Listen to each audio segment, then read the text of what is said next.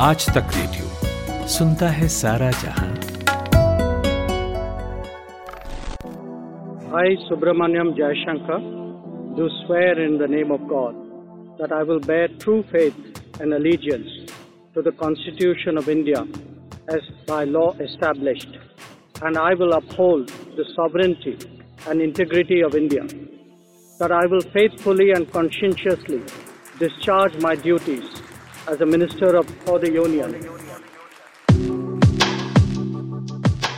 ये दिन इकतीस मई दो हज़ार उन्नीस था जब एस जयशंकर ने विदेश मंत्री पद की शपथ ली थी।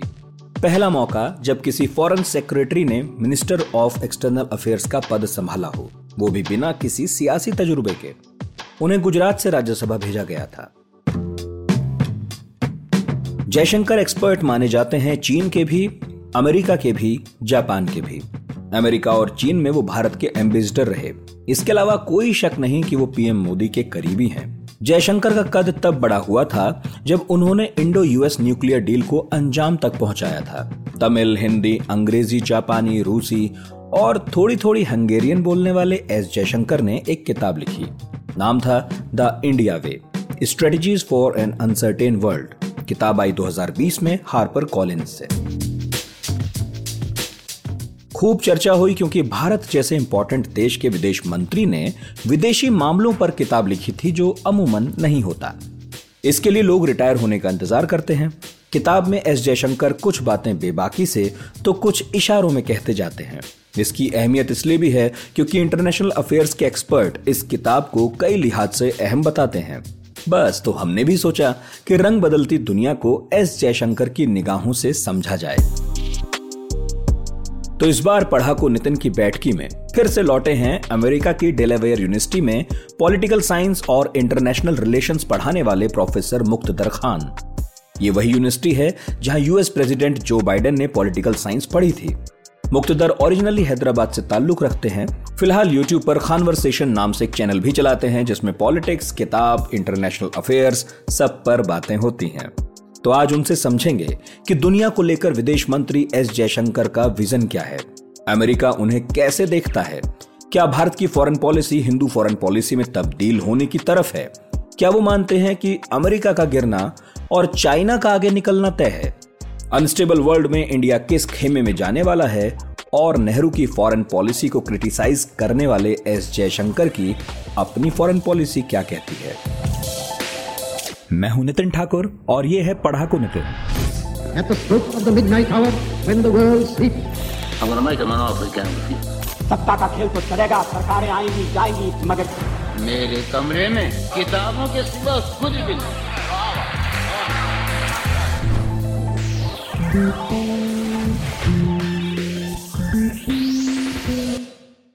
हेलो, नमस्कार मुक्तदर जी, कैसे हैं?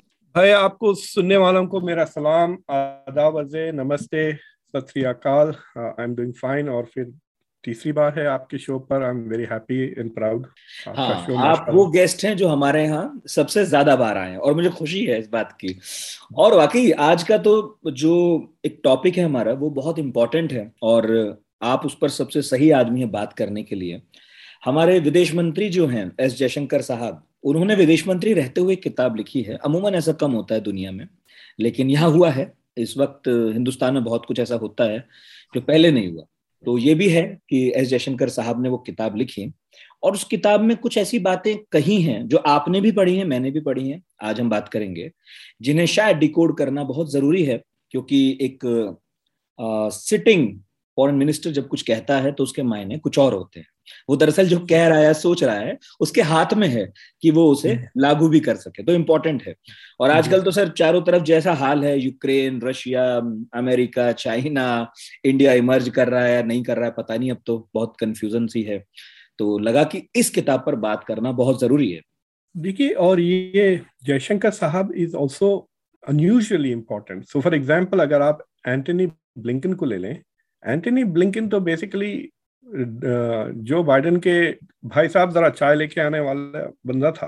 Before that he had no serious position, एक दो असिस्टेंट स्टेट डिपार्टमेंट में। लेकिन Jaishankar has served as ambassador to US and ambassador to China, और जो इंडिया के न्यूक्लियर नेगोशिएशन थे, he was the main negotiator. तो ये बहुत इंपॉर्टेंट चीज है, मतलब उनके जो एक्सपीरियंसेस है they are far more critical than से एनी एवरेज फॉरेन मिनिस्टर जो शायद पॉलिटिकल अपॉइंटी है। तो फॉर एग्जांपल अगर अमित शाह ये किताब लिख देते और उनको फॉरेन मिनिस्ट्री देते तो मैं शायद पढ़ता भी नहीं। हाँ, वो पहले फॉरेन सेक्रेटरी हैं जो फॉरेन मिनिस्टर बने हैं और राज्यसभा से जीत कर वो पहुंचे थे। अच्छा, एक चीज मैं पूछ रहा था, आप चूंकि यूएसए में ही हैं और वहां आपकी मुलाकात होती रहती है ऐसे लोगों से जिनका काफी अच्छा दखल है और आधिकारिक दखल रहा अमेरिका की पॉलिटिक्स में भी और फॉरेन अफेयर्स के मामलों में भी, वहां लोग एस जयशंकर को कैसे देखते हैं, क्योंकि जयशंकर साहब उनके लिए नए तो नहीं है? तो देखिए, जयशंकर को तो अमेरिकन बहुत अच्छी तरह से जानते हैं। एक तो एक वो फॉरेन एम्बेसडर भी रह चुके हैं, आ, मतलब वो नेगोशिएशंस किए थे न्यूक्लियर ट्रीटी, फॉरेन सेक्रेटरी रह चुके हैं और आ, उनकी शायद फैमिली वगैरह भी यहाँ पे होती है, आते जाते भी शायद रहते हैं वो। तो दो चीज़ें सुनने में आती हैं उनके पर्सनल पर्सनैलिटी के ताल्लुक से। एक ये कि बहुत ही शार्प, अकम्प्लिश्ड और काफ़ी कॉम्पिटेंट डिप्लोमेट है, यानी नेगोशिएशंस वगैरह पे वो क्लियरली वेरी शार्प होंगे, there is no doubt about it. मैंने उनके एक दो प्रेस कॉन्फ्रेंसेस देखी हैं जो यूएस में भी हुई हैं। He handles them very well.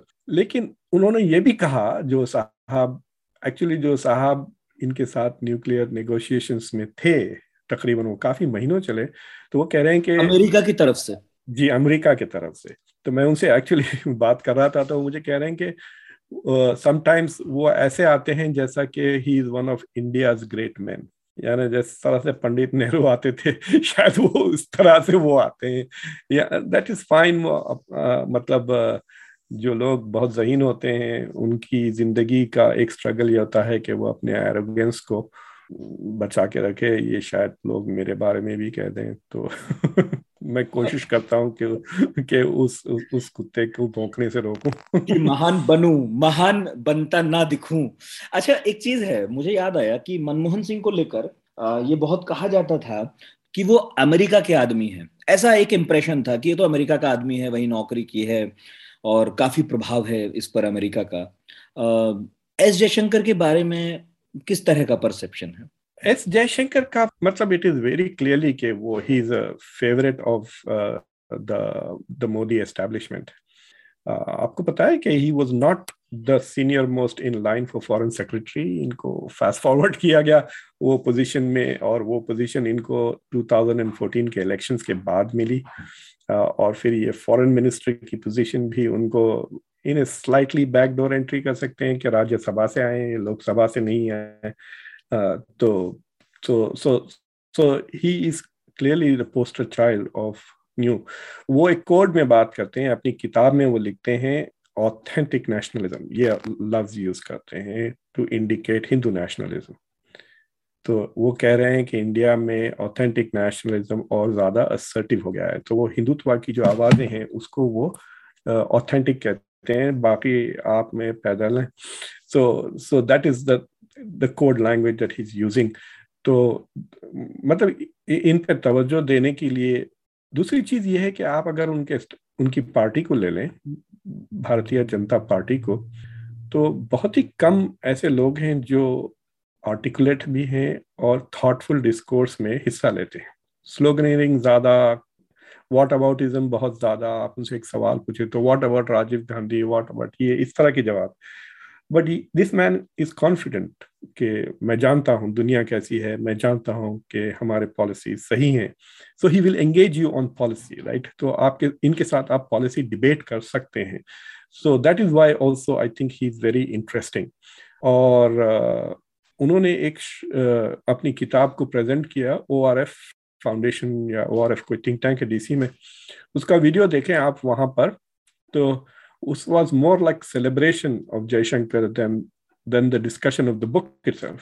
तो उसमें बड़े बड़े लोग जो उनके सो कॉल्ड फ्रेंड्स हैं, टोनी ब्लेयर से लेके दूसरे leaders, sitting leaders of foreign countries, बड़े पोजीशन मिडल ईस्ट से लेके दुनिया से। तो it was like a show कि देखो कितने महान हैं ये। टोनी ब्लेयर ने भी वीडियो बना के उनकी तारीफ में लिखा। तो uh, किताब की तारीफ कम, आदमी की तारीफ ज्यादा। मैं आपको एक राज की बात बताता हूँ। अगर किसी इम्पोर्टेंट आदमी ने कोई किताब लिखी और किताब इंतहाई बेकार हो तो उसे रिव्यू कैसा करते हैं विदाउट गेटिंग इनटू ट्रबल? तो उसको रिव्यू करने का तरीका ये होता है कि आदमी की तारीफ कर दें, किताब को तनकीद कर दें, राइट? तो आदमी अपनी तारीफ पढ़ के खुश हो जाता है and he will not be upset अगर आप किताब को क्रिटिसाइज भी कर दें। तो वो जो वीडियोस थे उनके ताल्लुक से जयशंकर के, आप देख सकते हैं ओआरएफ की यूट्यूब चैनल पर हैं वो पूरा डिस्कशन, उसमें उनकी तारीफ ज्यादा बनिस्बत है। हाँ, लेकिन इसीलिए आज हम किताब पर बात करेंगे, किताब पर बात करेंगे, उनकी तारीफ नहीं करेंगे। और किताब वाकई दिलचस्प है, जितनी मैंने बहुत जबरदस्त, बहुत इंटरेस्टिंग किताब है। सही हो गलत हो ये और बात है, but it is fascinating read. Uh, every intelligent Indian should read it. Yes. तो मुझे आपसे यही पूछना एकदम शुरुआत में कि ये तो उन्होंने दो एक साल पहले लिखी है, है ना, और अभी भी वो विदेश मंत्री हैं। तो आपने ये किताब पढ़ी और आप भारत पर नजर भी वहां बैठे बैठे खूब रखते हैं, आपको भी फर्क दिखाई दिया जयशंकर ने जो कहा अपनी किताब में और वो विदेश मंत्री के तौर पर जो कर रहे हैं या भारत जो कर रहा है, उसमें कोई फर्क दिखाई देता है या ये एक जैसा ही है? वो बहुत फर्क है। मतलब आ, आप इस किताब को पढ़ के you can go in many directions. एक तो यू कैन आस्क कि क्या इज दिस एक्चुअली, मतलब मैं बहुत कई बार टाइप करके डिलीट कर दिया। आ, मैंने इसका ऊपर एक आर्टिकल भी लिखा है, does India have a new foreign policy. लेकिन मैं पहले अटेम्प्ट था, is this the Hindutva foreign policy, is this the Hindu foreign policy, जैसा ईरान के बारे में कहते हैं ना, इस्लामिक फॉरेन। लेकिन वो डिलीट कर दे गया because I am not fully convinced कि इस किताब में जो आइडियाज हैं, इस किताब का जो डायरेक्शन है, एडवोकेसी इंडिया के क्या रोल है, I am not very sure whether it is fully consistent उनकी पार्टी के साथ। मिसाल मैं आपको एक देता हूँ कि उन्होंने बड़ी अहमियत दी कि इंडिया को चाहिए कि अपने इलाके में, साउथ एशिया में, इस खत्ते में, उस रीजन में आ, अपने नेबर्स के साथ ताल्लुकात अच्छा करें। It is very important. और आप देखें कि पाकिस्तान के साथ तो बहुत ही मुश्किल है ये बात, तो और चाइना के साथ भी तो चैलेंजेस हैं। तो so the next country that जिसके साथ India can potentially have a good relationship वो बांग्लादेश है, जिसकी अभी पचासवीं सालगिरह मनाई गई। इंडिया तो यूं कहिए कि डिलीवरी तो हम ही ने करवाई थी ना, बच्चे बच्चा पैदा हुआ तो हम ही थे वहां पर, राइट? वो जो कहते हैं ना कॉर्ड जो है ना, हम ही ने काटी, गर्भनाल काटी थी वो हमने हमने काटी थी ना, अम्बेलिकल कॉर्ड इस मुल्क की। तो उस मुल्क को आ, उन, उस मुल्क के लोगों को उनके ही होम मिनिस्टर कहते हैं कि वो दीमक है, और how is that consistent, right? तो तो वही मैं बताना चाह रहा हूँ कि या तो the rest of the members of the party ने किताब नहीं पढ़ी होंगी, I don't think they read as much, और so so there is a disconnect definitely. But Hindutva जो मूवमेंट है इंडिया का, it has captured directly indirectly India के इंटेलिजेंसिया, खासतौर से जो कॉर्पोरेट सेक्टर में है और और जो ब्यूरोक्रेसीज में है, उन पे तो ये छप गई है ना। तो वो तो पढ़े लिखे हैं एंड आई एम होपिंग के वो लोग इसको पढ़े इंडिया में जो आईएएस ऑफिसर्स हैं, आईएफएस ऑफिसर्स हैं, जो बिजनेस कॉर्पोरेट लोग हैं, प्लेन में जा रहे हैं, ठीक है, एयरपोर्ट पे खरीद लें, by the time you like it, it's an easy book to read also, जब तक आप। लेकिन मैं ये पूछ रहा हूं कि पढ़ने का फायदा क्या है? यदि कोई आदमी अप, अपने विचार लिखता है और पोजीशन पर रहकर लागू ना कर पाए तो तो फॉर एग्जांपल क्या करेंगे? सो एक मिसाल के तौर पे अगर किसी ने आपसे पूछ लिया, भाई पिछले तीस चालीस साल में इंडिया की फॉरेन पॉलिसी के पॉइंट ऑफ व्यू से सबसे अहम चीजें क्या है, तो आपको सोचना पड़ेगा ये सवाल। एक्चुअली कहीं भी किसी ने पहले तो नहीं कहा कि इंडिया की फॉरेन पॉलिसी प्रोग्रेस में what are the major milestones. He has a point of view, वो okay. कहते हैं कि चार मेजर माइलस्टोन्स हैं। uh, ए, एक माइलस्टोन वो कहते हैं कि नाइनटीन नाइंटी वन में मनमोहन सिंह ने जो लिबरलाइजेशन किया, that is the fundamental change जिसकी वजह से इंडिया की इकोनॉमी बूम वगैरह वगैरह हुई। Nineteen ninety one is an important event in India foreign policy. सबसे पहले जो सबसे मेजर चीज हुई नाइनटीन सेवेंटी वन, बांग्लादेश का क्रिएशन, इंडिया का स्टैचर बहुत बढ़ गया था इंटरनेशनल अरीना में उसके बाद। uh, तीसरा जो दूसरा nineteen ninety one Manmohan Singh का liberalisation. Thirty nineteen ninety eight परमाणु परीक्षण हमारा और हम परमाणु शक्ति बने, बिल्कुल न्यूक्लियर।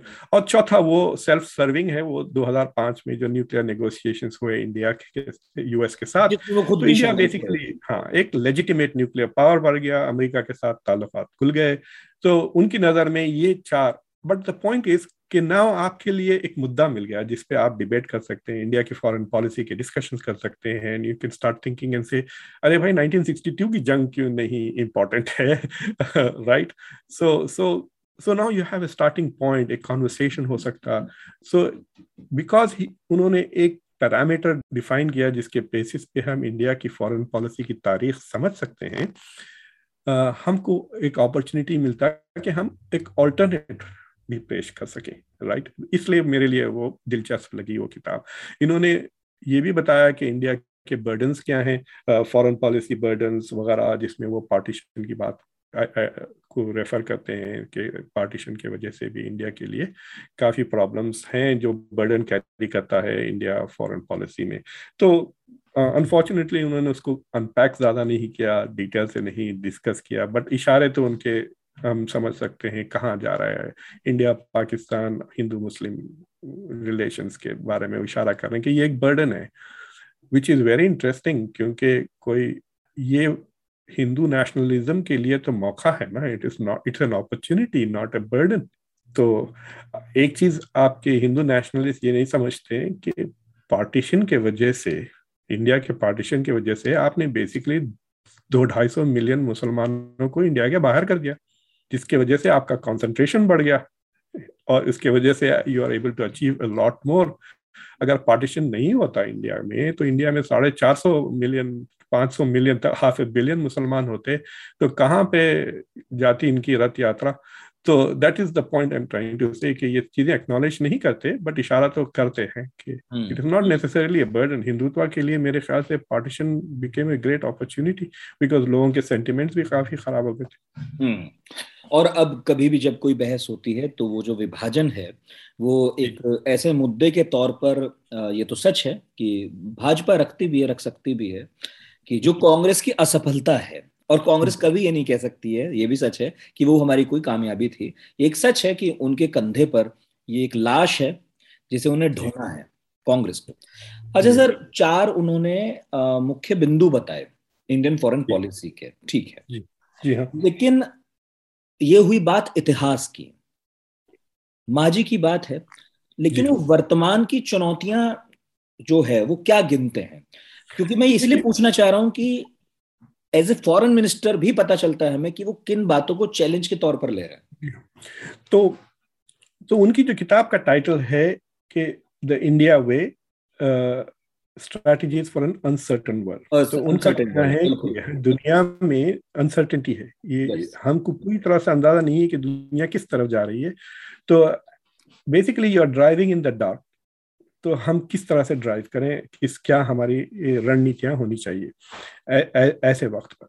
तो उनका जो इंटरनेशनल रिलेशंस की जो रीडिंग है सिस्टम की, थोड़ा बहुत तो स्टैंडर्ड है, मतलब मेरे under graduate students will also make those observations, और एक दो इडियोसिंक्रेटिक चीज़ें हैं जिससे हम कह भी सकते हैं कि थोड़ी सी इनकन्सिस्टेंसी है, या इनकन्सिस्टेंसी समझे। मिसाल के तौर पे वो कहते हैं कि दुनिया इतनी बदल रही है, जो कई सालों से हमारे पास दो ऑर्डर्स थे, एक तो बाइपोलर ऑर्डर था कोल्ड वॉर के दौरान, यानी दो बड़े प्लेस थे, अगर आपको एक से इख्तलाफ था आप दूसरे की तरफ भाग जाते थे, सोवियत यूनियन हो या यूएस हो, आप एक टीम में या दूसरी टीम में थे। जब इंडिया ने नेशनल नॉन अलाइन मूवमेंट में हिस्सा लिया, India is architect of national, लेकिन उसके बावजूद भी इंडिया एसेंशियली सोवियत कैंप में रहा है। इंडिया की डिफेंस स्ट्रक्चर को देख लें आप, it doesn't look non align, अभी भी हम रशिया के हथियार, हाँ, अभी भी बहुत ज्यादा उसमें, जी हाँ, साढ़े पाँच बिलियन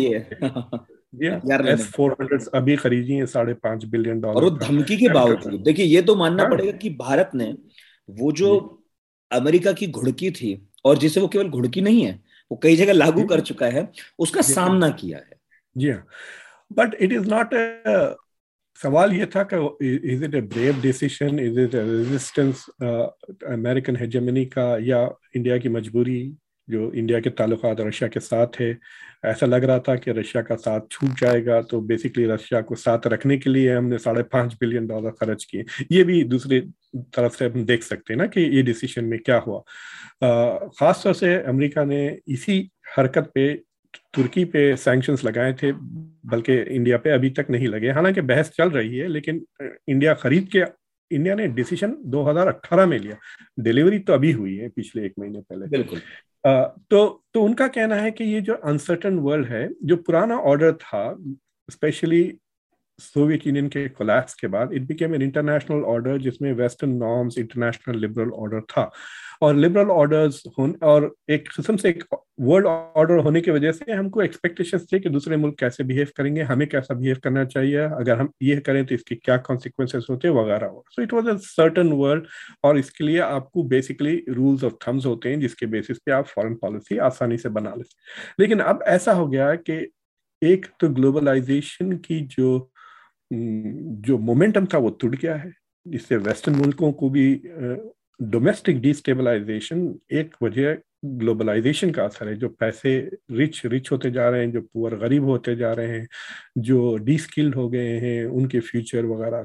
तो तो वेस्ट में अभी डोनाल्ड ट्रंप का सक्सेस इज बिकॉज के वो ग्लोबलाइजेशन के जो फेलियर्स, जो अमेरिका में जो नुकसानात हुए हैं पॉपुलेशन को, उनके वो स्पोक्समैन बन गए।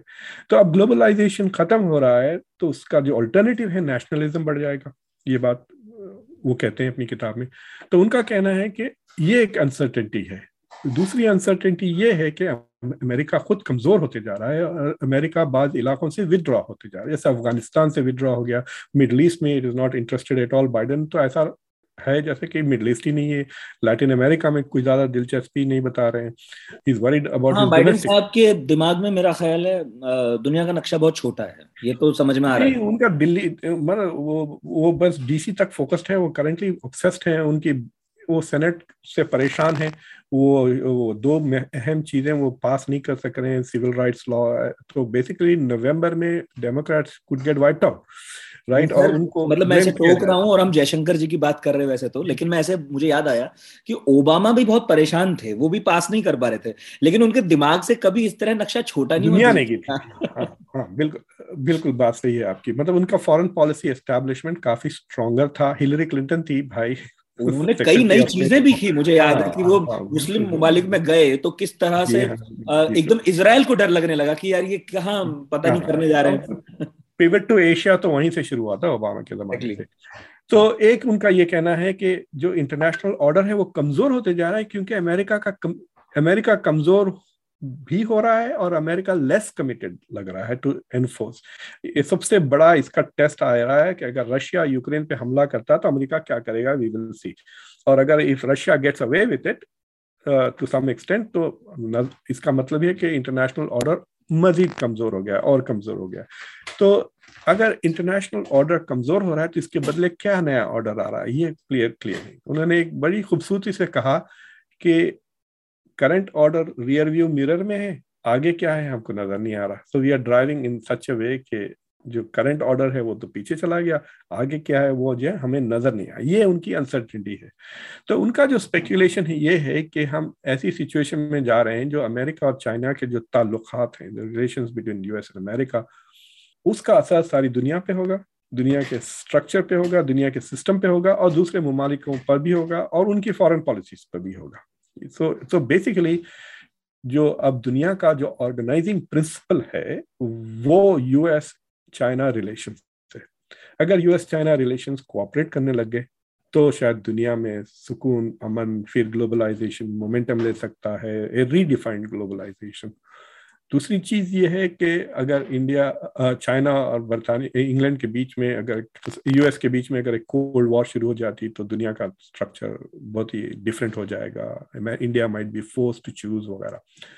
ग्लोबलाइजेशन के ताल्लुक से उन्होंने एक बड़ी दिलचस्प बात कही। उन्होंने कहा कि जो ग्लोबलाइजेशन का जो दौर था उसका सबसे ज्यादा फायदा चाइना ने उठाया, है ना, जो किताब में लिखते हैं कि अमेरिका लड़ते रहता है और हारते रहता है, चाइना बगैर लड़े जीतता है ग्लोबलाइजेशन की वजह से। तो इससे ये हुआ कि ग्लोबलाइजेशन का फायदा उठा के China has become nearly the biggest economy, purchasing power में तो ऑलरेडी हो गई है और इट इज इसका सबसे ज्यादा फायदा चाइना ने उठाया। अब जो ग्लोबलाइजेशन की नई नौयत आएगी it will be more restricted.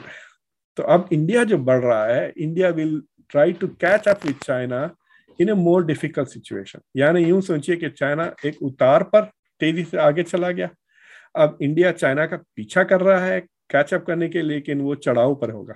So so, so so, ये बहुत ही इंटरेस्टिंग इंसाइट है। तो आप उनकी की, कोई भी पॉलिटिक्स किधर भी हो, आप इस बात को I think Indian intellectuals, Indian economist, Indian corporate sectors should begin to internalise this बात के if you are going to catch up with China, हमारे सामने उतनी आसानियां नहीं है जितना चाइना के पास।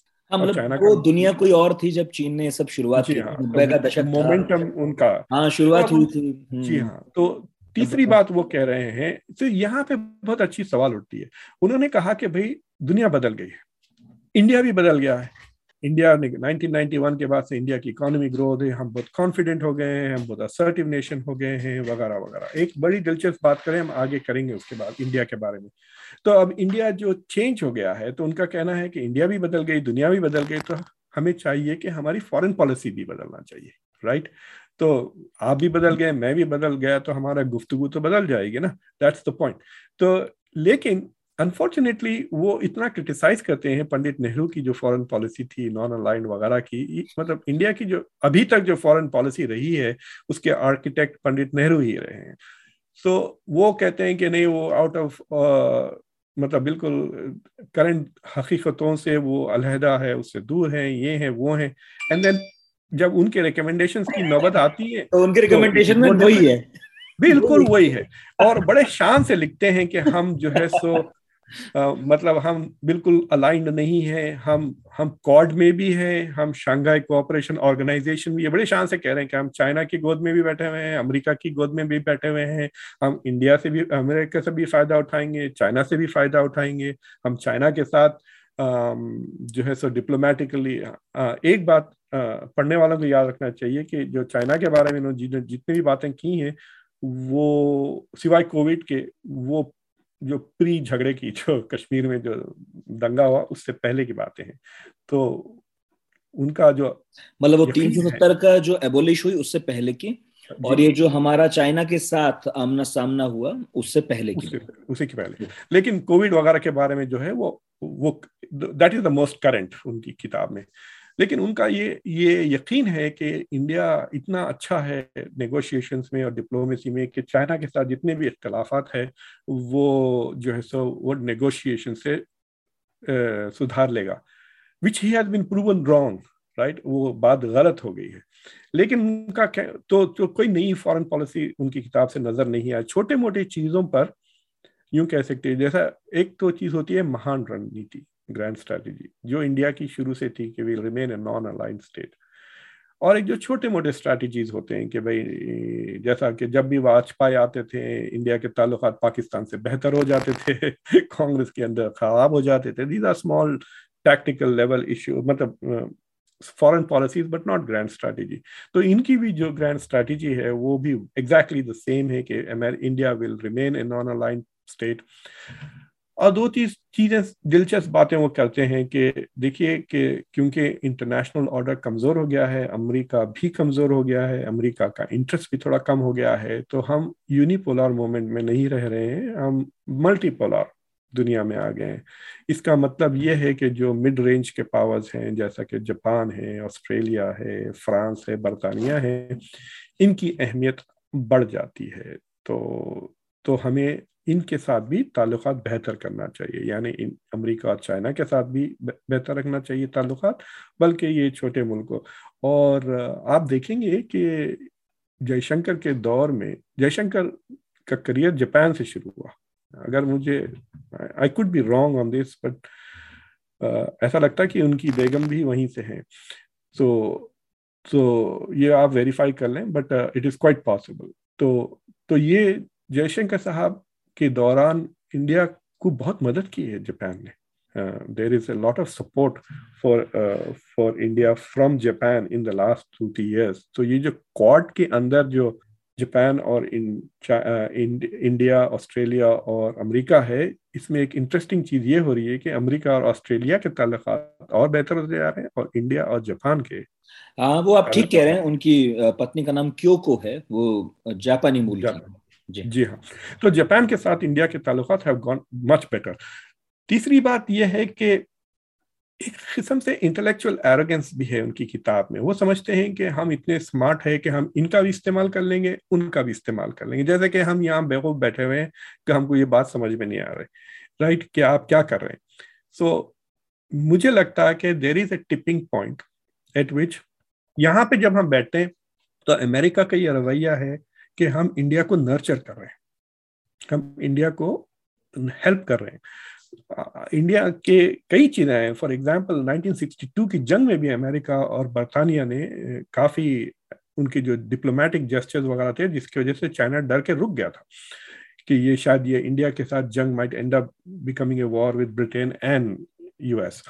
तो ऐसे कई इंडिया में हेल्प किया, मैंने आपको पहले भी बताया कि न्यूक्लियर प्रोग्राम में भी हेल्प किया, आईआईटीज के एस्टैब्लिश में भी हेल्प किया, इंडिया की डेमोक्रेसी को डेवलप करने में भी है, इंडिया का कॉन्स्टिट्यूशन। और अब तो वो भी सामने आया है कि भाई स्थायी सीट भी देने को तैयार थे वो इंडिया को। हाँ हाँ हाँ, they were trying to support बहुत ज्यादा, तो इंडिया को कॉन्स्टेंटली सपोर्ट कर रहे थे। इंडिया वो अमेरिका चाहता है कि India becomes a major global power, वो डेमोक्रेसी का भी, डेमोक्रेसी की वजह से भी, और हाँ, वो ब्रदरहुड भी है एक। एग्जैक्टली, ये सब सारी चीजें हैं, लेकिन it is up to a point के America is going to keep investing in India ना। देखें आपने, Turkey is a NATO ally, लेकिन उस पर सैंक्शंस लगे एस फोर हंड्रेड की वजह से, इंडिया पे अभी तक नहीं लगे। इंडिया के ह्यूमन राइट्स सिचुएशन बद से बदतर होती जा रही है, डेमोक्रेसी की रैंकिंग पे इंडिया गिर रही है, बाज़ इंस्टीट्यूशंस यूरोप के इंडिया को एक इलेक्ट्रल ऑटोक्रेसी कह रहे हैं, इस तरह के लफ्ज इस्तेमाल हो रहे हैं जो कभी नहीं हुए थे। इंडिया के दौर में सिर्फ एक दो साल का एक एक ब्लेमिश था जब इंदिरा गांधी ने, आपको याद है, इमरजेंसी। हाँ, बट इंडिया की अगर हिस्ट्री देखे तो it's like democracy was getting better better better, एक दो साल हुए फिर अब फिर डिक्लाइन आ गया है। तो और मतलब द कंटेंट ऑफ डेमोक्रेसी भी बेहतर हो रही है, वुमेन्स रिप्रेजेंटेशंस बढ़ गए हैं, बैकवर्ड क्लासेस वगैरह सबका representation, so it's getting better, but unfortunately चालीस से अब वो पचास के नीचे आ गए हैं इंडिया की रैंकिंग।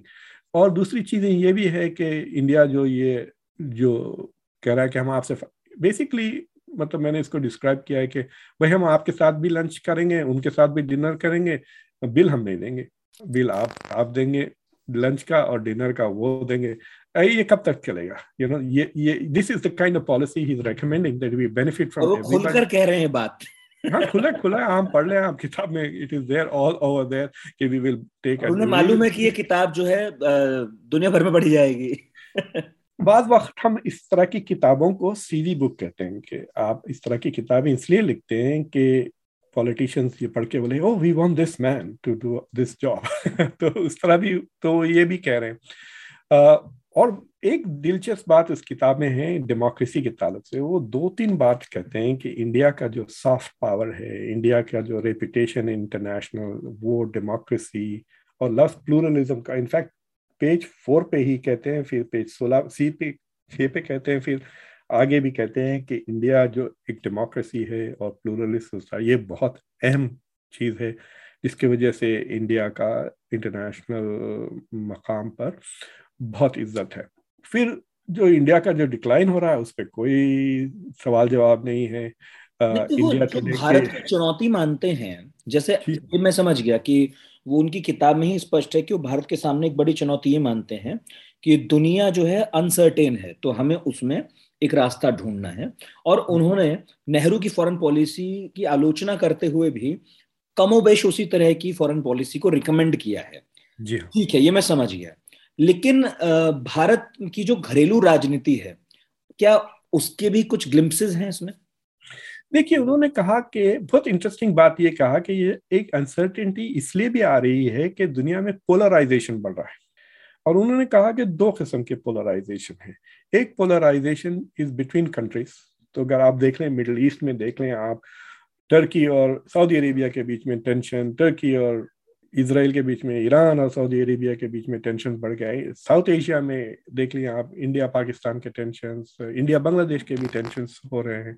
तो दुनिया में पोलराइजेशन होते जा रहा है हर जगह। मतलब अब फ्रांस और अमेरिका के बीच में टेंशन आ गया वो सबमरीन्स का डील लेकर, कई चीज़ें इस तरह पोलराइजेशन हो रहा है। दूसरी चीज़ ये है कि डोमेस्टिक सोसाइटीज़ में भी पोलराइजेशन हो रहा है, ये तो साफ नज़र आ रहा है। यूरोप में राइट विंग पार्टीज एमर्ज हो रहे हैं जिससे काफ़ी टेंशन बढ़ रहे हैं। अमेरिका में तो आपने देख लिया जनवरी सिक्स को, आप देखें तो अगर आप पोल लें तो दो हज़ार सोलह का इलेक्शन, दो हज़ार बीस का इलेक्शन, दोनों को अमेरिकन खुद कहते हैं कि आर इलेजिटिमेट इलेक्शन, एटलीस्ट एक तबका। सो सो एनीवे अमेरिका में ट्रांजिशन टू पावर कंटेस्टेड रहा है। दो इनफैक्ट ये सेंचुरी में आप देख रहे हैं जॉर्ज बुश के इलेक्शन से अभी तक हर बार यही चले आ रहा है कि इलेक्शन में यकीन कम होते जा रहा है। तो ये जो पोलराइजेशन हो रहा है डोमेस्टिक, ये भी एक डिस्टेबलाइजिंग फैक्टर है और अनसर्टेनिटी बढ़ा रहा है सिस्टम में। लेकिन फिर वो रुक जाते हैं, इंडिया की डोमेस्टिक पोलराइजेशन के बारे में वो बात नहीं करते क्योंकि उनकी पार्टी खुद is the main driver of polarisation इस मुल्क में, तो वो बिल्कुल खामोश हो जाते हैं। तो वहां पे मुझे लगता है कि he is not that important voice at home, ठीक है ना। डोमेस्टिक पॉलिसी में उनका वो स्टेटस नहीं है जो जो इंटरने वो समझते हैं इंटरनेशनल स्टैचर उनका है। तो जो डोमेस्टिक पोलराइजेशन है उसका इंडिया की फॉरेन पॉलिसी पे क्या असर होगा, ये सवाल उन्होंने बिल्कुल नहीं टच किया है। This is very important. Hmm अनुत्तर छोड़ दिया है। अच्छा, एक उन्होंने किताब में एक जगह लिखा है, सत्रह नंबर पेज था, जिसमें वो कह रहे हैं कि India is also transitioning from a civilisational society to a nation state. ये भारत जो है हम तो मानकर चल रहे थे, बन गया है नेशन स्टेट। मतलब लीगली तो हम एक स्टेट है ना। देखिए दुनिया में कई किस्म के स्टेट्स हैं। तो फॉर एग्जांपल अगर आप अमेरिका को ले लें, कनाडा को ले लें, ऑस्ट्रेलिया को ले लें, तो ये नेशन स्टेट्स नहीं है, ये मल्टी कल्चरल स्टेट्स हैं। नेशन स्टेट्स बेसिकली ये होता है कि एक ट्राइब को जमीन मिल गई और वो वहां बस गए, वो हो गया उनका नेशन स्टेट। यानी France is for the French people, तो एक किस्म की कौम, होमोजेनस सोसाइटी और उनकी एक जबान, उनका यूजुअली एक मजहब होता है। तो जैसा कि फ्रेंच है, कैथलिक स्टेट था, जर्मन्स हैं, स्वीड्स हैं, उनकी जबान भी स्वीडिश है, नॉर्वे वाले नॉर्वेजियन बोलते हैं, फिनलैंड वाले फिनिश बोलते हैं। देखें आप पूरा यूरोप को देख लें, मॉडल वहां से आया नेशन स्टेट। इंडिया में तो छब्बीस जबानें ऑफिशियल है या उससे भी ज्यादा है, अट्ठारह सौ से ज्यादा जबानें बोली जाती हैं। तो India was never nation state. तो अब इंडियन नेशन स्टेट बनेगा कैसा, इतना डिवर्स सोसाइटी है, इसमें रिलीजियंस कई हैं। अभी हम जैसा बात करते हैं हिंदू मुस्लिम क्रिश्चियन, नहीं भाई, हिंदू मुस्लिम क्रिश्चियन सिख बुद्ध जैन, बहुत डिवर्स रिलीजन्स है इंडिया में। फिर उससे हट के आप लैंग्वेजेस ले लें। तो ये जो कह रहे हैं नेशन स्टेट, या तो ये ये बगैर सोच के कुछ लिख दिया है इन्होंने, राइट, या बहुत ही खतरनाक बात कही। और ये खतरनाक बात ये है कि इंडिया को नेशन स्टेट बनाने के लिए इंडिया में एक मजहब होगा हिंदुइज्म, इंडिया में एक जबान होगी हिंदी, और इंडिया का एक ही खुदा होगा वो राम। इन ए वे वो मोनोथीस्ट बनते जा रहे हैं मुसलमानों की तरह, there is only one God Ram. तो तो ये जो ट्रांजिशन है इसके बारे में दूसरे लोगों ने लिखा हुआ है, एकेडमिक्स ने कहा है कि अगर आप हिंदुत्व का हिंदुइज्म देखें तो इट इज बिकमिंग वेरी, तो ये बात हो रही है कि India will become the the country of Hindus who speak Hindi who worship Ram, right right? अगर आप ये देखें ट्रेंड, तो ये नेशन स्टेट बन जाएगा। जैसा कि मुस्लिम दुनिया में बहुत कम नेशन स्टेट है, एक ईरान है फॉर एग्जांपल। आप समझ सकते हैं कि ईरान में भी सारे के सारे शिया हैं और एक ही जबान बोलते हैं। तो इस तरह, तो यूरोप की तरह, तो you can take it either way. या तो समझें कि बेनिफिट ऑफ डाउट दे दे जयशंकर को कि उन्होंने बगैर सोचे कोई ऐसी बात लिख दी, या बहुत ही सिनिस्टर बात है ये, बहुत ही मतलब ये ये बगैर सोचे उन्होंने कन्फेशन कर दिया कि हिंदुत्व की ये सोच है कि हम इंडिया को होमोजेनस बना देंगे। बाद लोग मुझे कहते हैं कि नहीं मुख्तदर आप बिल्कुल गलत हैं, इंडिया में Hindutva is about the Brahmin culture, वो ब्राह्मण्स को प्रिविलेज करेंगे, so why will they want everybody to be equal and same. यानी मुस्लिम को मुस्लिम छोड़ देंगे, दलित को दलित छोड़ देंगे, दूसरे को। So but it is an interesting thing to think about, तो इसलिए uh, I'm happy कि आपने उसको पिक किया। तो आप मुझे फिर अब ये बताइए कि कोई समाधान भी दे रहे हैं अपनी किताब में कि केवल समस्याओं की तरफ है उनकी सारी रोशनी? तो so, एक तो एक कि ये इस किताब से फायदा ये होगा कि जितने लोग इसको पढ़ेंगे, इसको सोचने लगेंगे इस ताल्लुक से कि लाइक फॉर एग्जांपल अब जब हमारे पास इलेक्शन होते हैं ना, तो आप फॉरेन अफेयर्स मैगजीन को चले जाएं, आपको हर कैंडिडेट की फॉरेन पॉलिसी, उसकी स्ट्रेटजी, वो दुनिया को कैसा देखता है और वो अमेरिका का क्या रोल देखता है, कैसा चले, वो सब क्लियर हो जाता है। आप मुझसे पूछे बाइडन का ग्रैंड स्ट्रेटजी क्या, मैं कहूँगा मेरा नाम और बाइडन ग्रैंड स्ट्रेटजी गूगल कर ले, मैंने पिछले चार साल में दो तीन आर्टिकल्स लिख दिए एक्सप्लेनिंग के उसकी क्या फोकस है इंटरनेशनल। ये हमारे लाइक like, मुझे नहीं पता कि राहुल गांधी की क्या है फॉरेन पॉलिसी व्यूज, लाइक कहाँ जाएंगे। इवन शशि थरूर जो इतने इंटेलिजेंट, इतने पढ़े लिखे, मतलब इज इनक्रेडिबल। मैं अपने स्टूडेंट्स को उनके स्पीचेस सुनवाता हूँ, वो दे लव हिम। तो शशि थरूर की भी आप अगर आप पूछ लें तो I can not tell you के what kind of a foreign minister या प्राइम मिनिस्टर वो बनेंगे, because there is not such articulation ही नहीं है Uh, जितना इन्होंने जयशंकर ने किया। That's why this book is very interesting and critical. और मैं होप करता हूँ कि this will prompt other India के पॉलिटिशियंस वगैरह को कि वो अपने ख्याल पेश करें, खासतौर से वो लोग uh, जो होप करते हैं कि वो फॉरेन। अभी खुर्शीद अहमद साहब की किताब आई जो फॉरेन मिनिस्ट्री से ताल्लुक रखते थे, वो लेकिन उनकी डोमेस्टिक पॉलिटिक्स पे है। So that's the point I am trying to say कि it is a very rare thing कि कि इंडिया के एक इंडिया के स्कॉलर्स ने बहुत सारी किताबें लिखी हैं। नहीं, एक तो चीज़ है कि मैं मैं अक्सर ही बहुत सारी ऐसी किताबें पढ़ता हूँ जो इंटरनेशनल अफेयर से जुड़ी हैं, लेकिन ये मैंने पाया कि हिंदुस्तान में इस तरह की किताबें कम लिखी जाती हैं। एक तरफ हम देख रहे हैं कि लिबरलाइजेशन जो है, मतलब बेसिकली जो ग्लोबलाइजेशन है, सॉरी ग्लोबलाइजेशन जो है अब वो दरक रहा है, हम घर वापसी कर रहे हैं सभी लोग, ठीक है, इस तरह का एक माहौल है। लेकिन दूसरी तरफ हम पूरी दुनिया अब इंटरनेशनल अफेयर्स को लेकर जागरूक हो गई है, अब किताबें लिखी जाने लगी हैं, भारत जैसे मुल्कों में भी हम बात भी करने लगे हैं। तो ये एक बहुत इंटरेस्टिंग कॉन्ट्राडिक्शन जैसा मुझे लगता है, कई बार एक विरोधाभास है कि जब हम लोग कम ग्लोबल होने की तरफ हैं तब हम किताबें ज्यादा पढ़ रहे हैं दुनिया के बारे में। हाँ, बिकॉज दुनिया इंटरडिपेंडेंट जरूर है। इंटरडिपेंडेंट की की मिसाल मैं आपको देता हूँ। देखिए, अब मैं एक घर में रहता हूँ, ये मेरा घर है, राइट। अगर मैंने डिसाइड किया कि मैं इसको बेडरूम बना लूँ और बेडरूम को किचन बना लूँ, तो थोड़ा बहुत एडजस्टमेंट करके मैं बना ले सकता हूँ, right. So I have complete sovereignty in my house. लेकिन अगर मैं एक फ्लैट खरीद लूँ, हालांकि फ्लैट मेरा है, मैं दीवार बीच की तोड़ना चाहूं, बड़ा करूं तो, तो पूरी बिल्डिंग ही उतर जाएगी ना। तो हालांकि आई ओन दैट अपार्टमेंट, मुझे उतनी ऑटोनॉमी नहीं है उस अपार्टमेंट में उसको चेंज करने की जितनी घर में है। तो तो when we move from a क्या एनार्किकल सिस्टम से इंटरडिपेंडेंट सिस्टम में आते हैं, तो घर से अपार्टमेंट में जाने की वजह से, तो आप वैसे अपार्टमेंट में, अब ये बात है कि कोविड की वजह से आप अपार्टमेंट में बंद हैं, लेकिन जो बिल्डिंग की रूल्स हैं, जो बिल्डिंग का स्ट्रक्चर है, आप उससे हट के डिसीशंस नहीं ले सकते, वरना बहुत ही नुकसान आपका भी होगा और सिस्टम का भी नुकसान होगा। So that is how we are in the, at least एहसास हमको होते जा रहा है कि this is the the scenario. और एक हम, हमारे पास एक प्रोफेसर हुआ करती थी हमारे डिपार्टमेंट में, नीपा आचार्य था उनका नाम। तो वो इंडिया की जो डायस्पोरा है उसको स्टडी करती है, खासतौर से वो लोग जो अमेरिका में आकर सक्सेसफुल होकर वापस इंडिया चले गए। तो वो वहाँ जाकर उन्होंने उनकी जो नेटवर्क है उसको मैप किया। तो शी डिस्कवर्ड कि इट डिडंट मैटर कि वो कहाँ रहते हैं, वो बेंगलोर में हो या सियाटल में हो, वो उन्हीं लोगों से बात करते थे। They were interacting with the same people. तो दुनिया वैसे भी छोटी हो गई है।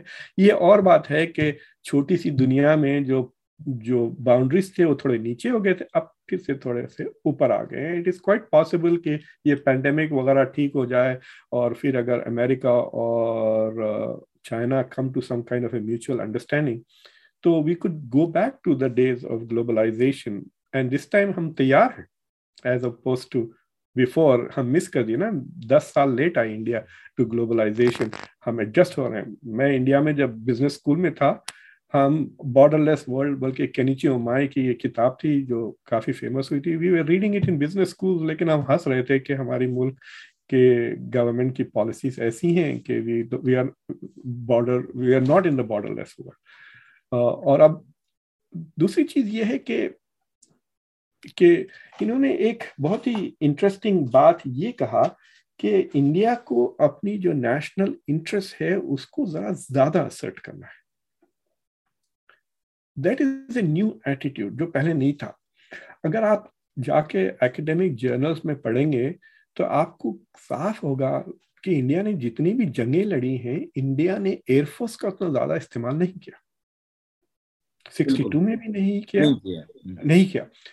तो क्या वजह है कि इंडिया ने एयरफोर्स का इस्तेमाल क्यों नहीं किया? क्योंकि इंडिया के जो पॉलिसी मेकर्स है, बेसिकली नेहरू, उनका ख्याल था कि air force is an offensive instrument और army is a defensive institution. तो अगर हम आर्मी का इस्तेमाल कर रहे हैं जंगों में, then it sends the signal कि हम डिफेंसिव हैं, हम हम हमला नहीं कर रहे हैं चाइना पे, हम चाइना के हमले को फेस कर रहे हैं, कर रहे हैं बस अपना। हाँ, हालांकि they could have used Indian air force to bomb the Chinese army coming forward, वो नहीं किया, पाकिस्तान पे भी नहीं किया। तो जयशंकर का कहना है कि वो दिन खत्म हो गए। हम हमसे आप भिड़ोगे तो हमारी एयरफोर्स आएगी आपके पीछे। That is the change he is trying to say कि India has become more assertive. शायद इंडिया की बैटिंग जैसा जारहाना हो गई है, अभी तो साउथ अफ्रीका से हार के आए हैं, बट द आइडिया इज के इट हैज चेंज्ड कि हम अब टी ट्वेंटी खेलने के लिए तैयार हैं। सो वो बात is he is trying to say that, but he is not articulated it with examples. वो मिसाल उन्होंने नहीं दी, लेकिन उनके कहना है कि देखो हम इसराइल के साथ भी ताल्लुकात रख रहे हैं और फलस्तीनियों की भी बात कर रहे हैं, हम अमेरिका के साथ भी हैं, चाइना के साथ भी हैं। ये बात जो वो कह रहे हैं, ये तो हम करते ही थे और हमेशा से थी। हाँ, और अब भी कर ही रहे हैं। लेकिन अच्छा, मेरा ये पूछना है आपसे, हमारे हैदराबाद में इसको कहते हैं थाली का बैगन। हाँ ठीक है, याद है थाली का बैगन, जिधर थाली गुड़ा बैगन उधर जाएगा। It's not a policy, it's not a policy. वो ग्रेविटी आपकी पॉलिसी डिटरमिन कर रही है। हाँ, पर ठीक है, वो एक हमारी पॉलिसी थी और अब भी है, और वो कह रहे हैं कि हम तो यही रखेंगे। ठीक है, लेकिन मैं ये पूछ रहा हूँ कि उनका विजन क्या, मतलब वो क्या कहते हैं कि क्या अमेरिका डिक्लाइन कर गया है, क्या चाइना इमर्ज करेगा, क्या रशिया कहीं कोई रोल निभाएगा? वो इन प्रमुख तीन देशों के बारे में कोई प्रेडिक्शन करते हैं क्या? वो डेफ एक तो एक वो इंडिया के बारे में बड़े ऑप्टिमिस्ट हैं। उनकी एक सेंटेंस है कि इंडिया की जो वेक्टर ऑफ ग्रोथ है वो वो बदलेगी नहीं। ही इज सो कॉन्फिडेंट कि India will continue to rise. मुझे अच्छा भी लगा और थोड़ी हैरत भी हुई, विच इज यू नो के फाइन, दैट इज गुड कि ही इज अज्यूमिंग कि India will continue to grow, that is fine. लेकिन उन्होंने कहा कि अमेरिका के दो चीज़ें बताई, एक तो एक अमेरिका की वाकई में कैपेसिटीज कमज़ोर होती जा रही हैं, दूसरी चीज़ ये है कि अमेरिका की सर्टन इंटरनेशनल रिलेशंस में रोल अदा करने का वो भी एंथुसियाज्म कम हो रहा है। ये जो डिस्कशंस हो रहे हैं अमेरिका में, एंडलेस वॉर्स ख़त्म करो, यू नो सो, और ये फार लेफ्ट से और फार राइट से आ रहा है ये स्टेटमेंट। लेकिन बाइडन ने खुद इस्तेमाल किए लव्स के एंडलेस वॉर्स, राइट, जो जंगें उन्होंने लड़ी हैं एज वाइस प्रेसिडेंट वगैरह। तो तो ये इन चीज़ों को बताते हुए उन्होंने कहा कि अमेरिका डिक्लाइन। लेकिन वो चाइना का राइस को तो उन्होंने आ, क्या कहना चाहिए, आ, शुगर कोट नहीं किया। उन्होंने कहा कि definitely China is growing and continue to will grow, it become a major world power. It is very important कि इंडिया को चाइना के साथ डिप्लोमेटिक ताल्लुकात और नेगोशिएशंस के साथ इन मसाला मसाइल को हल कर, आई मीन इंडिया के पास ऑप्शन क्या है? क्या भाई, क्या आप जंग लड़ेंगे क्या चाइना से? So so there is no other option कि भाई आप कोशिश करें कि इसको नेगोशिएशंस के तौर जो मसाइल हैं उसको हल कर लें। तो ये उनका कहना है। लेकिन ये कह रहे हैं कि क्योंकि सिस्टम कमज़ोर हो रहा है, दूसरे मुमालिकों की भी अहमियत बढ़ जाएगी और इंडिया को चाहिए कि दूसरे मुमालिकों के साथ भी ताल्लुकात बेहतर करें।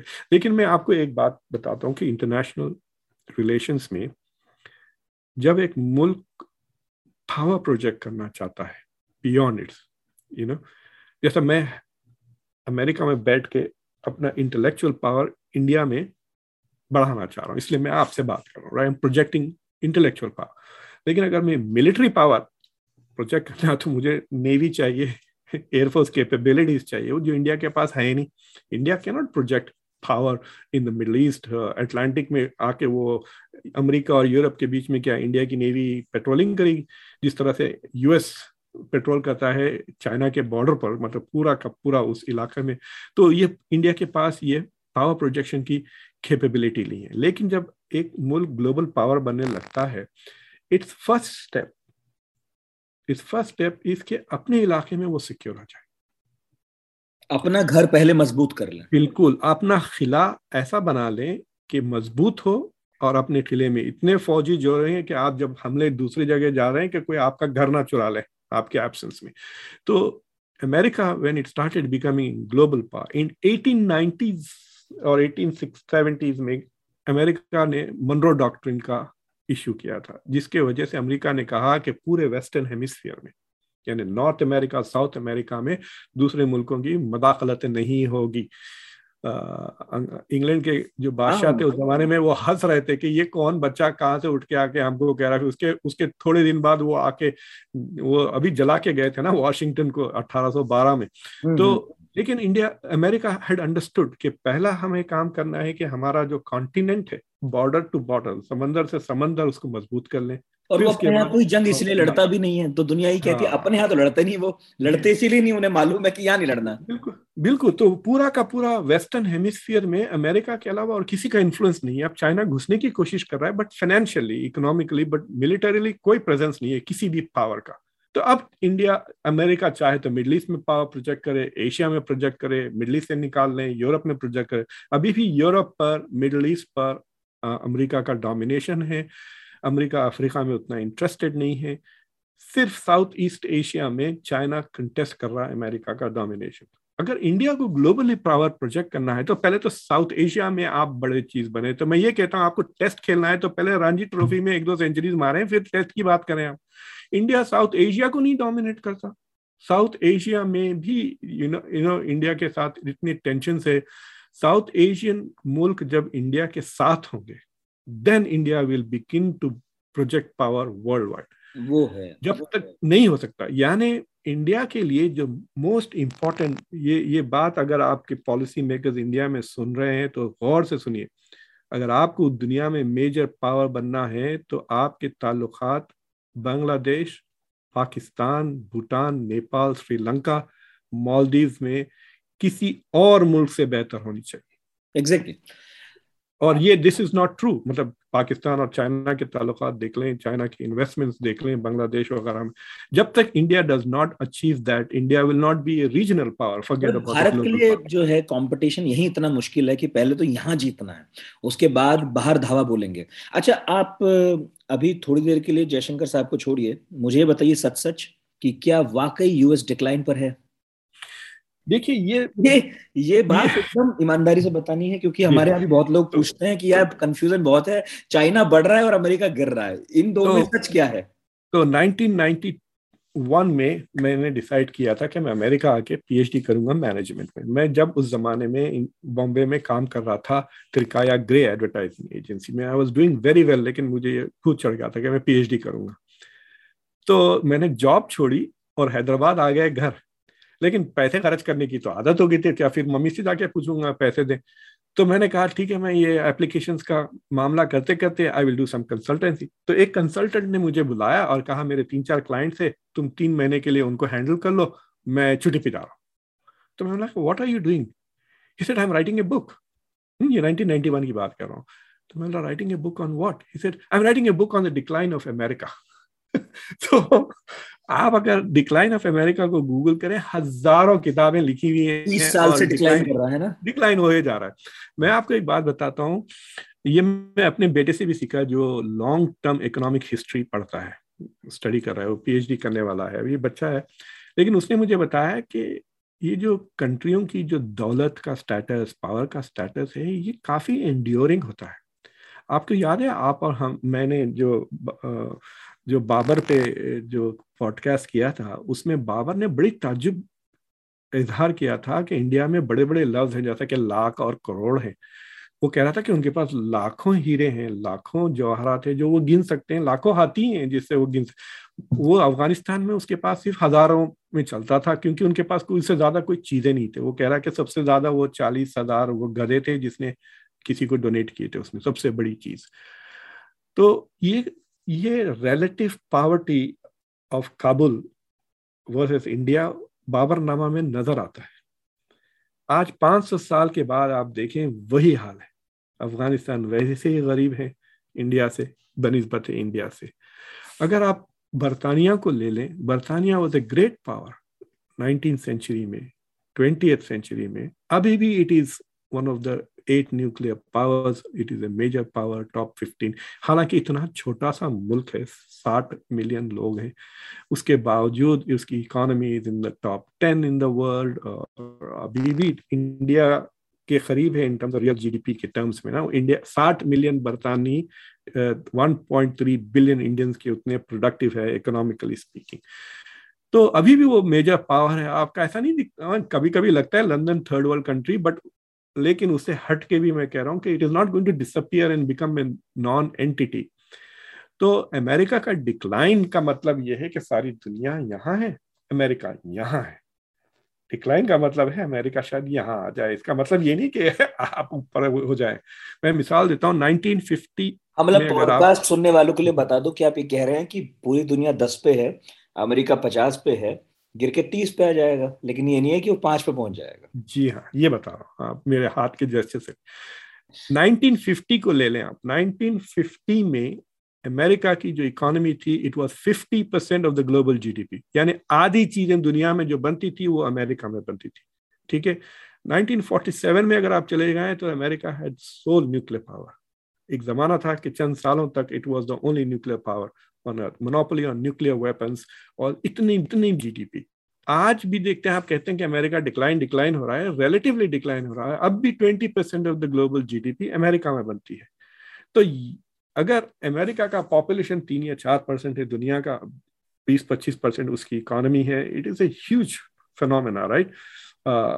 तो तो जो रिलेटिव डिक्लाइन हो रहा है, it is other nations catching up. तो गैप कम हो जाएगा, इसका मतलब ये नहीं है कि there will be many countries ahead of India of America. ये हो सकता है कि अनकरीब, मतलब ट्वेंटी थर्टी में ये फोरकास्ट है कि India will become the third biggest economy, the US will be second, और थर्टी ट्वेंटी फोर्टी में definitely it will be China, US, India, और शायद एंड ऑफ द सेंचुरी में it will be China, India, then US. लेकिन आप याद रखें कि हमारी पॉपुलेशन विल बी लेस। तो uh, मैं मैं एक्चुअली इस बात पे सोचता हूँ, बोलता भी हूँ। तो मैं चाहता हूँ कि America becomes a Small, smaller power but very technologically ahead।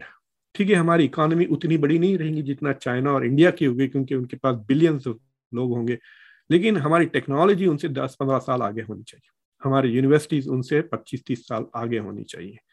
And if we can keep that edge, it does not matter के ठीक है आपके पास जीडीपी uh, ज्यादा है, लेकिन हमारी पर कैपिटा आपसे डबल है। आप देख लें, इंडिया की पर कैपिटा सात हजार है, अमेरिका की पर कैपिटा पचास हजार से ऊपर है। क्या डिक्लाइन की बात कर रहे हैं, मतलब गिरते गिरते भी।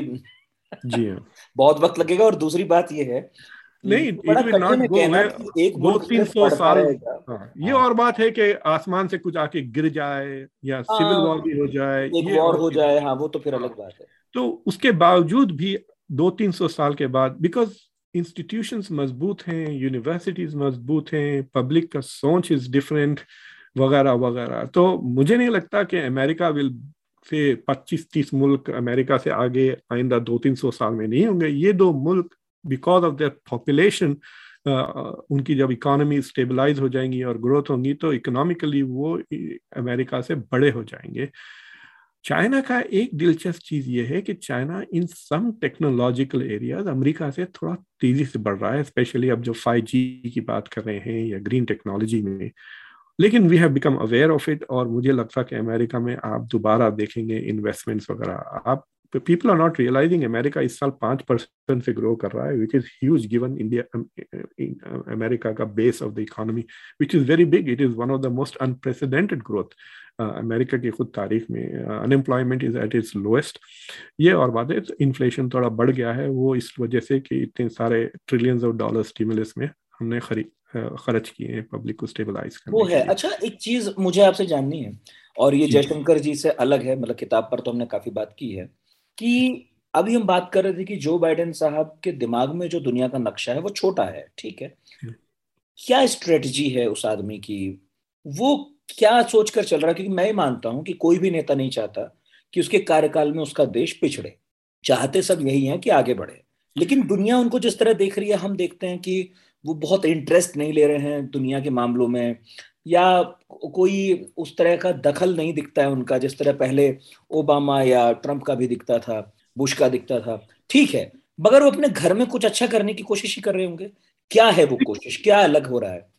देखिए, अमेरिका दुनिया में इंटरनेशनल, अमेरिका में थोड़ी पॉलिटिकल डिसफंक्शनैलिटी आ गई है, यानी अमेरिका में जो डिसीजन मेकिंग, फॉर एग्जांपल वो प्रेसिडेंट होते हुए अपने पॉलिसीज पास नहीं कर सकते, मेजॉरिटी पार्टी है दोनों हाउसेस में, उसके बावजूद लॉज नहीं पास कर सक रहे हैं। दो सेनेटर्स ने इनका दिमाग खराब कर रखा है, एरिजोना के सोनोमा और वेस्ट वर्जीनिया के जो जो सेनेटर हैं, सो so, इन दोनों ने ब्लॉक किया हुआ है इनका सारा एजेंडा और ये आगे नहीं बढ़ सक रहे हैं, तो उससे वो बहुत परेशान है। मैं उन्होंने दो इंट्रोड्यूस किए हैं बिल, एक बिल है बिल बिल बैक बेटर जो कई चीज़ों में इन्वेस्ट करेगा, उसमें कई चीज़ें हैं, एक सौ पचास बिलियन डॉलर्स तो खाली बूढ़े लोगों की हियरिंग एड्स और इस वगैरह इस चीज़ों के लिए है, कई hundreds of billions of dollars climate change के लिए है, इंसेंटिवाइज कर रहे हैं कि आगे अगर आप आ, सोलर सेल आपके छत पे लगा दें तो गवर्नमेंट आपको टैक्स रिबेट्स, इस तरह की इन्वेस्टमेंट्स हैं।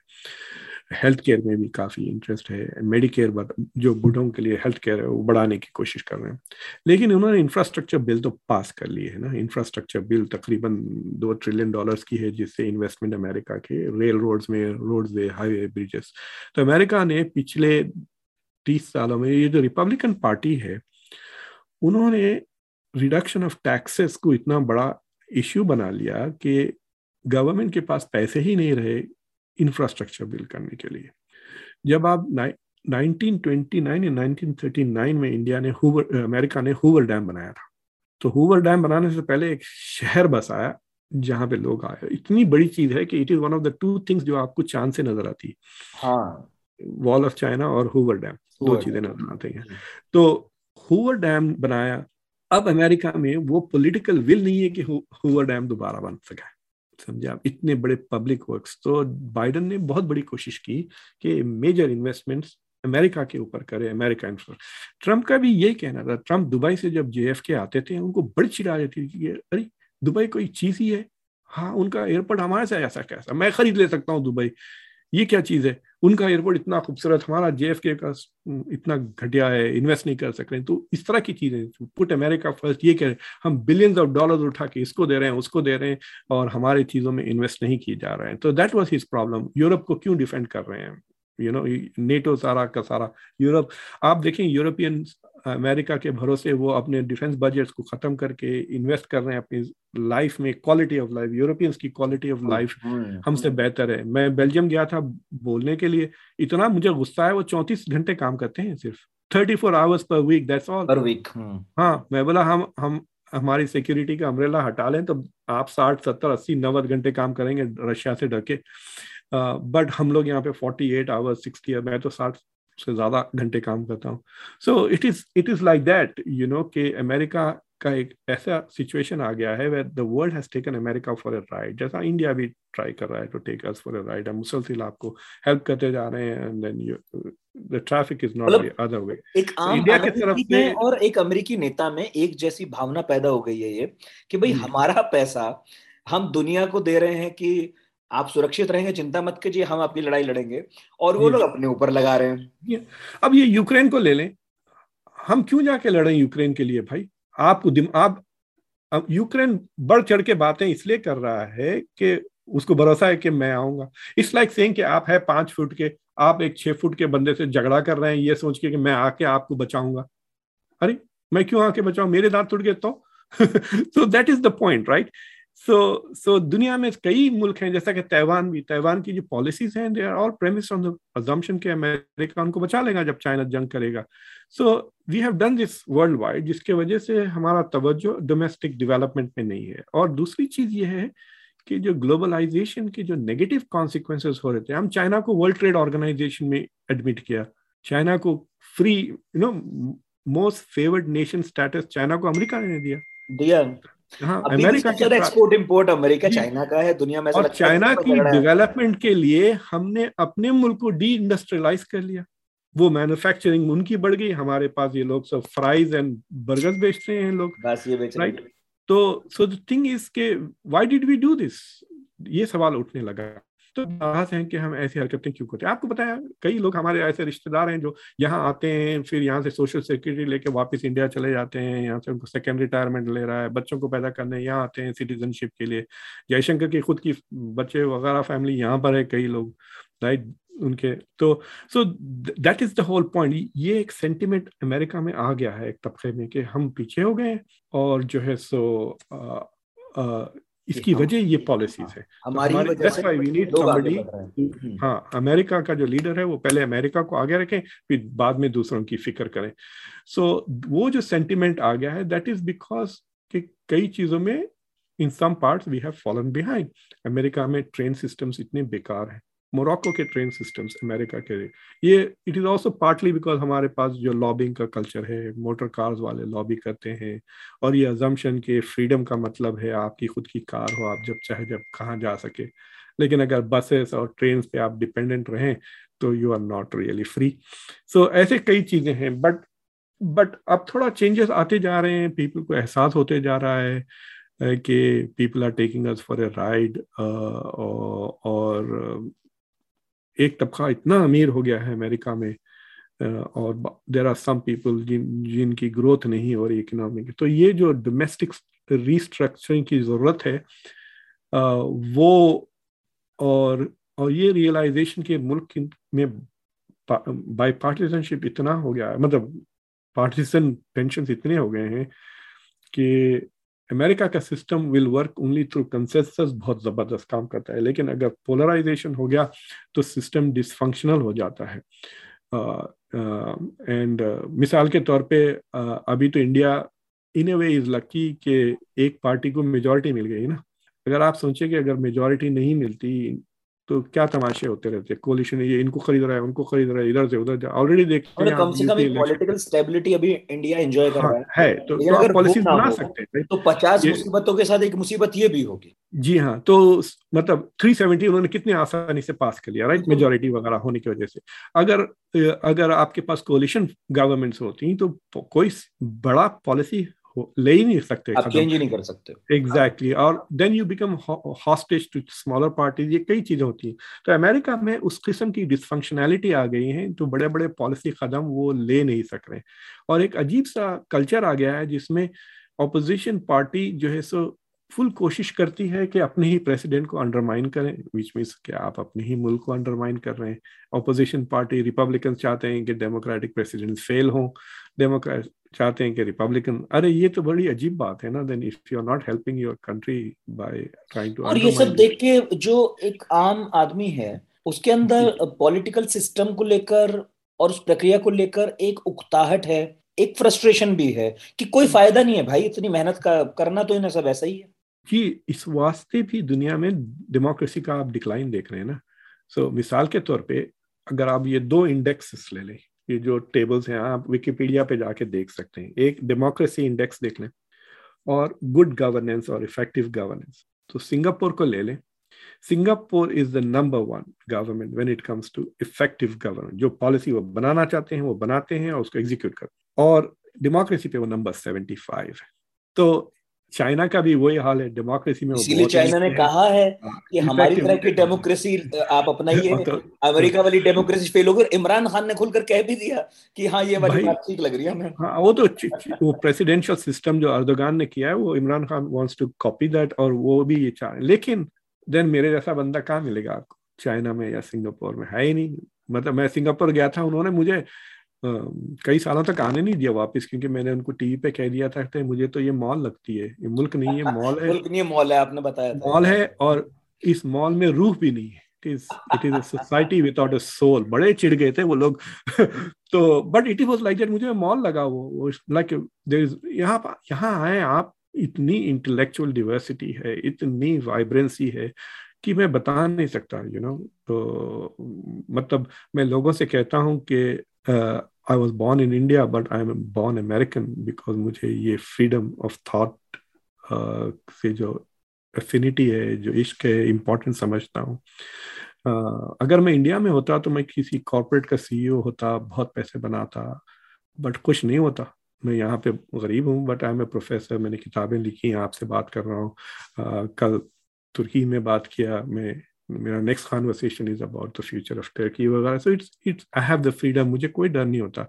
मेरे साथ जब लोग बहस करते हैं कभी कभी मुस्लिम दुनिया से इधर से, तो मैं हमारे प्रेसिडेंट को फेसबुक पे गालियां दे देता हूँ, बहुत ही गंदे गंदे गालियां, मतलब अब तुम करके बताओ मुझे तुम लिखो अपनी पेज पे, इस तरह की चीजें नहीं कर सकते ना, नहीं तोली जा सकती डेफिनेटली। मतलब मैं कई चीजें करके बता सकता हूँ, मैं अपना मजहब छोड़ के फिर से वापस एक मिनट के लिए मैं इस्लाम छोड़ के फिर वापस आ जा सकता हूँ, ये चीजें कई चीजें कर सकता हूँ, आप नहीं कर सकते। सो इंटेलेक्चुअल थॉट, आपका ना तो कॉन्शियस फ्री है, ना आपका दिमाग फ्री है, तो ये क्या इंसान है। मतलब वो मेरी बिल्ली की तरह है ना, जिसको मैं घर के बाहर जाने नहीं देता बट उसकी मैं अच्छा रखता हूँ, उसका खाना, हेल्थ, आपको पता है मेरे मेरा कुत्ता और मेरे दोनों बिल्लियों के पास हेल्थ इंश्योरेंस थी, दे हैव हेल्थ इंश्योरेंस, मैं उनकी इतना ख्याल रखता हूँ, but they don't have freedom.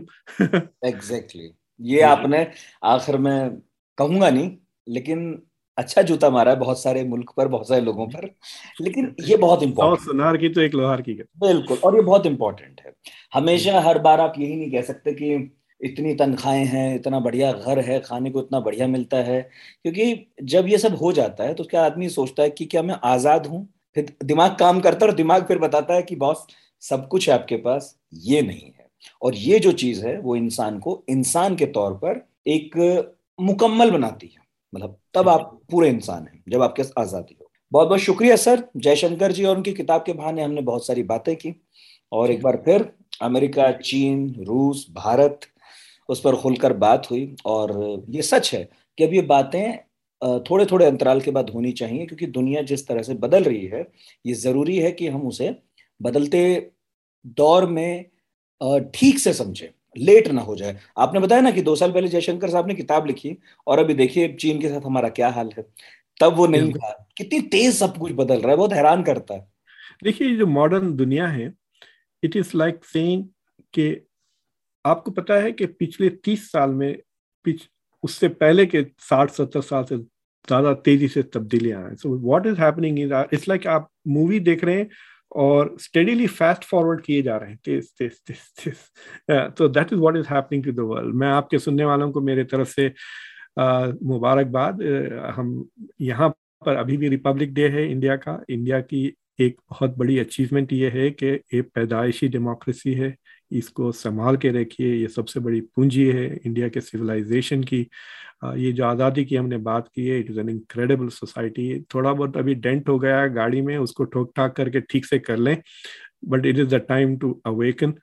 और मेरा एक शो है कॉन्वर्सेशंस, आप मुझे ढूंढें यूट्यूब पे, और हमारी ये गुफ्तगू चलते रहेगी।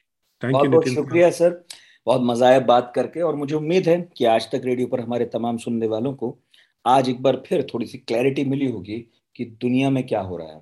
और यदि मिली हो और नहीं भी मिली हो, दोनों ही अवस्थाओं में हमें मेल कर सकते हैं रेडियो एट द रेट आज तक डॉट कॉम पर। इसके अलावा टेलीग्राम पर पढ़ाकू पार्टी नाम से हमारा एक चैनल है, उसे ज़रूर ज्वाइन कीजिए, और जो मन में आया वो ज़रूर लिखिएगा। मैं ज़रूर मुक्तदर खान साहब तक आपकी प्रतिक्रियाएँ पहुँचाऊँगा। बहुत बहुत शुक्रिया आपका भी, और अगले गुरुवार फिर हाजिर होंगे पढ़ाकू नितिन में, फिर किसी नए टॉपिक के साथ।